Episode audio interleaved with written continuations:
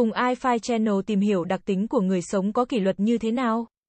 Kỷ luật là hiểu theo một nghĩa thứ nhất chính là quy định của cộng đồng hay tổ chức yêu cầu mọi người phải tuân thủ và thống nhất hành động theo đúng kỷ luật đưa ra nhằm hoạt động chất lượng và hiệu quả.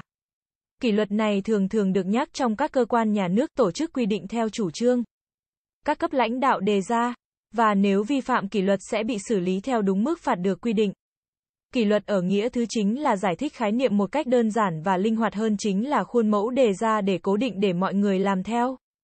Tự rèn luyện cho bản thân có tính tự giác và trách nhiệm, rèn luyện và sửa chữa tạo khuôn nếp và sự mạnh mẽ để hoàn hảo hơn đạt được mục tiêu đề ra. Để biết mình nhận thức có ý thức hay không là khi bắt tay vào rèn luyện tính kỷ luật. Hãy tự nhận thức từ những hành động vô kỷ luật nhẹ nhất bằng việc để ý xem trong quá trình rèn luyện kỷ luật. Còn với người tính kỷ luật được bộc lộ cao, những hành vi vô kỷ luật dù nhỏ đến mức nào cũng sẽ không tồn tại. Thậm chí trong đầu họ còn không dành chỗ chứa cho định nghĩa về nó. Tự nhận thức chính là đặc tính đầu tiên được nhận ra ở một người sống kỷ luật.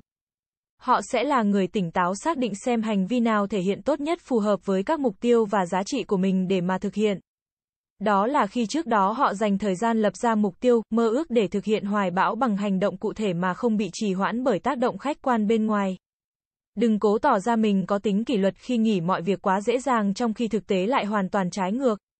Bên ngoài thể hiện mình có khả năng hoàn thành nhưng bên trong lại cảm thấy khó khăn thì mọi việc làm cũng trở nên vô nghĩa.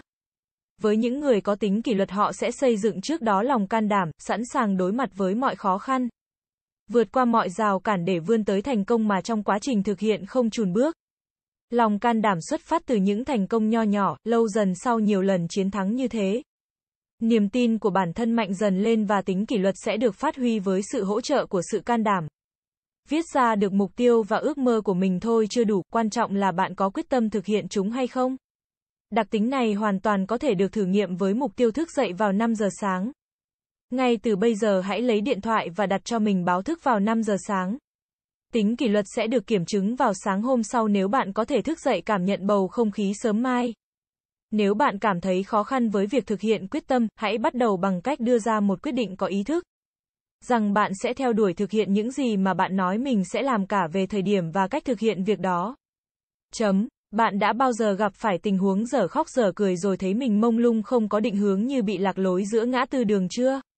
Khi tình huống này xảy ra với một người có tính kỷ luật cao, tinh thần tiếp tục chiến đấu, họ biết cách tự điều hướng bản thân, nói chuyện với chính mình khi xung quanh không có ai, và đây chắc chắn là phương pháp hữu ích nhất để khuyến khích, trấn an bản thân. Người ta gọi đó là độc thoại. Độc thoại không phải là một thói quen tốt nhưng trong trường hợp trên lại vô cùng hữu hiệu và sẽ càng có ích hơn trong mọi trường hợp nếu biết cách để kiểm soát nó. Chính độc thoại theo hướng tích cực là hành vi có khả năng nhắc nhở cá nhân về sứ mệnh hoàn thành mục tiêu, củng cố lòng quyết tâm, tạo dựng lòng can đảm, duy trì nhận thức có ý thức về những gì đang làm. Chấm. Tuổi trẻ cho bạn sức khỏe để hoàn thành mục tiêu, nhưng vì ham vui, ngại thử thách khiến bạn không gánh vác được cái giá để giữ kỷ luật, cho đến khi già đi bạn mới nhận ra nỗi đau của sự hối tiếc còn nặng hơn nhiều. Vì vậy sống kỷ luật nghĩa là bạn đang bước trên con đường dẫn tới thành công.